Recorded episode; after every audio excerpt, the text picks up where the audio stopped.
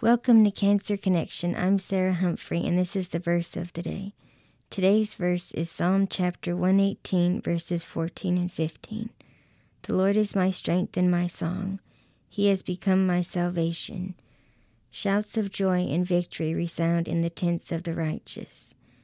The Lord's right hand has done mighty things. Again, this is Sarah Humphrey. I will see you tomorrow for the verse of the day.